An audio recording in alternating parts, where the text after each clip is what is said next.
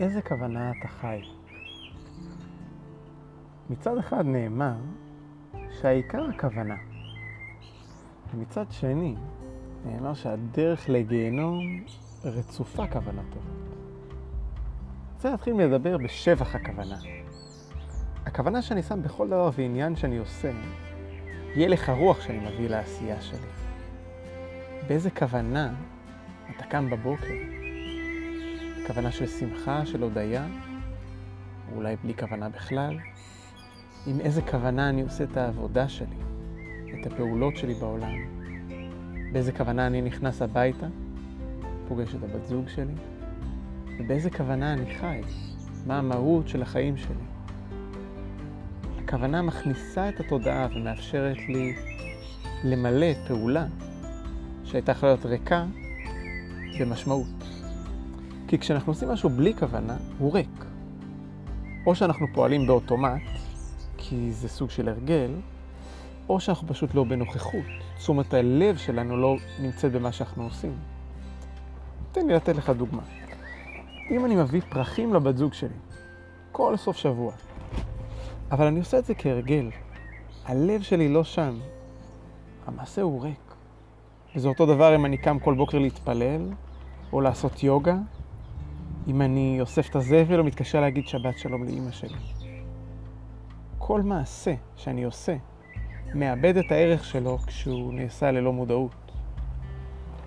זה לא שהוא מאבד את הפעולה הפיזית שלו, רחוב יהיה נקי יותר ויהיו פרחים בבית, אבל זה כלי ריק.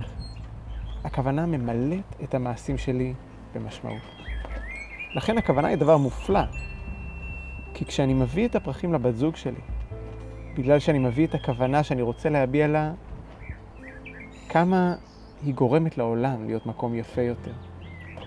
וכי אני רוצה שהיא תדע שכשאני רואה יופי בעולם, אני חושב עליה. וגם כשאני מביא את הכוונה שזה עושה אותי מאושר לחלוק את הדברים היפים שאני רואה. המעשה עצמו מקבל משמעות. יכול להיות שהפרח לא יפה כל כך, אבל הוא מואר באור הכוונה. מצד שני, כולנו מלאים כוונות טובות, ונראה שלא תמיד הכוונות הטובות שלנו באות לידי ביטוי בחיים. יכול להיות שהייתה לי כוונה אמיתית לעשות ערב רומנטי עם הבת זוג שלי, אבל בפועל חזרתי הביתה ורבנו. או אמרתי לעצמי שאני אקום בבוקר מוקדם ויעשה ספורט, או שאני אחזור אחרי העבודה ואני אסדר את הבית, ומשהו קרה, ובסוף לא עשיתי את זה. והרבה פעמים אנחנו גם אומרים את זה, אומרים, טוב, לא, זה לא יצא כל כך טוב, אבל היו לי כוונות טובות, או היו לו כוונות טובות. ועל זה נאמר שהעיקר הכוונה. אבל יש משהו פגום בכוונה שלא מחוברת למעשים. אני רואה את הנקודה הזאת כאחת הנקודות הכואבות והקשות ביותר בעבודה שלי עם גברים. אה, גם בתוך המעגל גברים שאני נמצא בו ובקבוצת גברים, עבודת המידות לגברים שאני מוביל. אתה רואה שיש גברים נפלאים, עם כוונות מאוד מאוד טובות, אבל עם איזשהו קושי להביא את הכוונות שלהם לביטוי במציאות ולשינוי ממשי בחיים שלהם. הכוונה יכולה להוליך אותנו שולל. לכאורה לכולנו יש כוונה בזוגיות טובה ואוהבת, ולהיות בריא ולעשות מעשים טובים. לכולנו יש כוונה להיות אנשי שלום. אבל למה זה לא תמיד עומד במבחן המציאות? ואני רק מזכיר לך שכשאתה מאזין לפודקאסט הזה, תתבונן איפה לך יש איזשהו פער. את אותם דברים שאתה אומר שתעשה כל הזמן, ואיך שהם לא קורים, הדברים שהם בכוונות שלך, ולא באים לידי מימוש. כי כל העבודה שלנו כאן היא להאיר את הנקודות הללו. כשפגשתי את המורה שלי לפני שנים, הוא חיבר אותי לספרים של קרלוס קסטנדה, ואחד המשפטים, שהיו משפטים, משפט מכונן שאיתו עבדנו, היה ללא דופי, מתחיל במעשה אחד שצריך להיות מכוון, מדויק ומחוזק. אם חוזרים על המעשה די זמן, זוכים בתחושה של רצון בלתי ניתן לכיפוף, שניתן ליישם על כל דבר אחר. אם משיגים זאת, הדרך ברורה. דבר אחד יוביל למשנהו עד שהלוחם ימצה את מלוא הפוטנציאל שלו. הלוחם כאן של קסטנדה הוא לוחם רוחני. והדגש שקסטנדה מנסה להגיד לנו הוא במושג שבאנגלית לפחות נקרא intent, ששונה מהמושג intention. intention כוונה, intent, קצת קשה לתרגם, אבל אני חושב שאפשר לתרגם את זה לניסיון בפועל.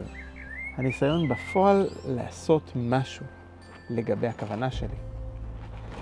והניסיון שלי חייב להיות מחובר לאיזשהו מעשה. לדבר שאני עושה מאמץ לשנות אותו. כלומר, אם הכוונה שלי היא להיות יותר רומנטי ואוהב במערכת יחסים שלי, אני צריך לחפש ולבדוק איזה מעשים, הרגלים, תנועות פיזיות יכולים לתמוך בזה. זה מחזיר אותי לעולם הצורה, לעולם המעשה. אז אולי אני אכין רשימת מוזיקה, וכל יום אני אוסיף שיר לרשימה הזאת, או אולי כל סוף שבוע אני אדאג לכתוב מכתב לבת זוג שלי. זה לא משנה, אני רק נותן דוגמאות, שההרגל והפעולה עוזרת לי לקבל את הרצון, עוזרת לי להכניס את הכוונה שלי לפעולה.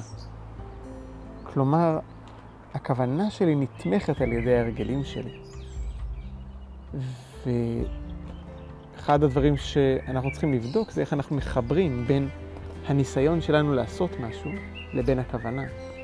כי מצד אחד, כמו שאמרנו, העשייה לבד היא ריקה, בלי הכוונה, אבל גם הכוונה בלי הניסיון בפועל היא הכרה. וההבחנה הזאת עושה לנו הרבה מאוד סדר בחיים. היא מאפשרת לנו לדייק את הפעולות שלנו, לרכוש הרגלים, לחזור עליהם, לדייק אותם, לחזק אותם בכוונות שלנו, ולהעמיק בכל מה שאנחנו עושים. הדבר שאני, עליו אני מדבר הוא בעצם כלי שמדייק אותנו בכלל בחיים, כי הוא חלק מלקיחת אחריות על כל החלקים השונים של החיים שלי. איך אני מביא לידי ביטוי את הכוונות שלי במעשים, ואיך אני יוצר מעשים והרגלים וממלא אותם בכוונות. ואני אתן דוגמה קטנה מהעולם שלי.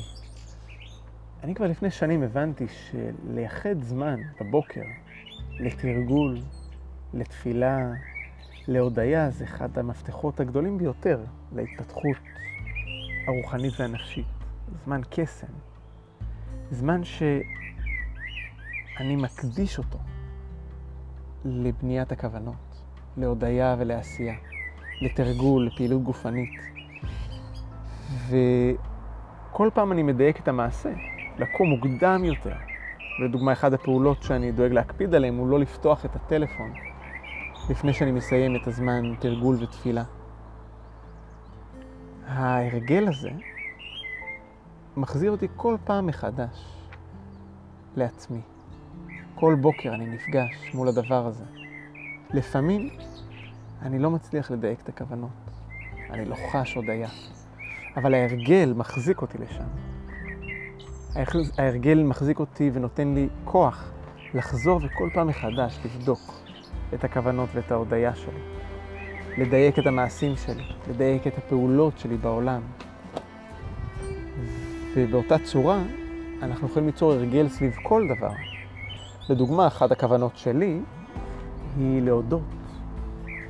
מצאתי שלהודות על משהו, כל פעם לפני שאני אוכל, מייצר לי הרגל חזק מאוד של הודיה, כי אני גם ככה אוכל פעמיים או שלוש או יותר ביום. כל פעם לפני שאני אוכל אני לוקח רגע, מודה על האוכל, מודה על האפשרות להודות, ונזכר בדברים הפשוטים. אז הפעולה עוזרת לחזק את הדבר הזה. ובאמת, בקבוצה שבה אנחנו עובדים, חלק מהעבודה שאנחנו עושים היא למצוא את הכלים כדי לדייק את הכוונות, וכמובן שגם כשאתה עושה את זה במסגרת של קבוצה, בעבודה שבה אתה מהדהד אל מול חברים אחרים את הדברים שאתה עושה, אתה גם מקבל השראה וגם מדייק את זה לעצמך. אז אני גם מאחל לנו שנמצא קבוצת גברים טובה, חברים, באחווה, שאיתה נוכל לעבוד.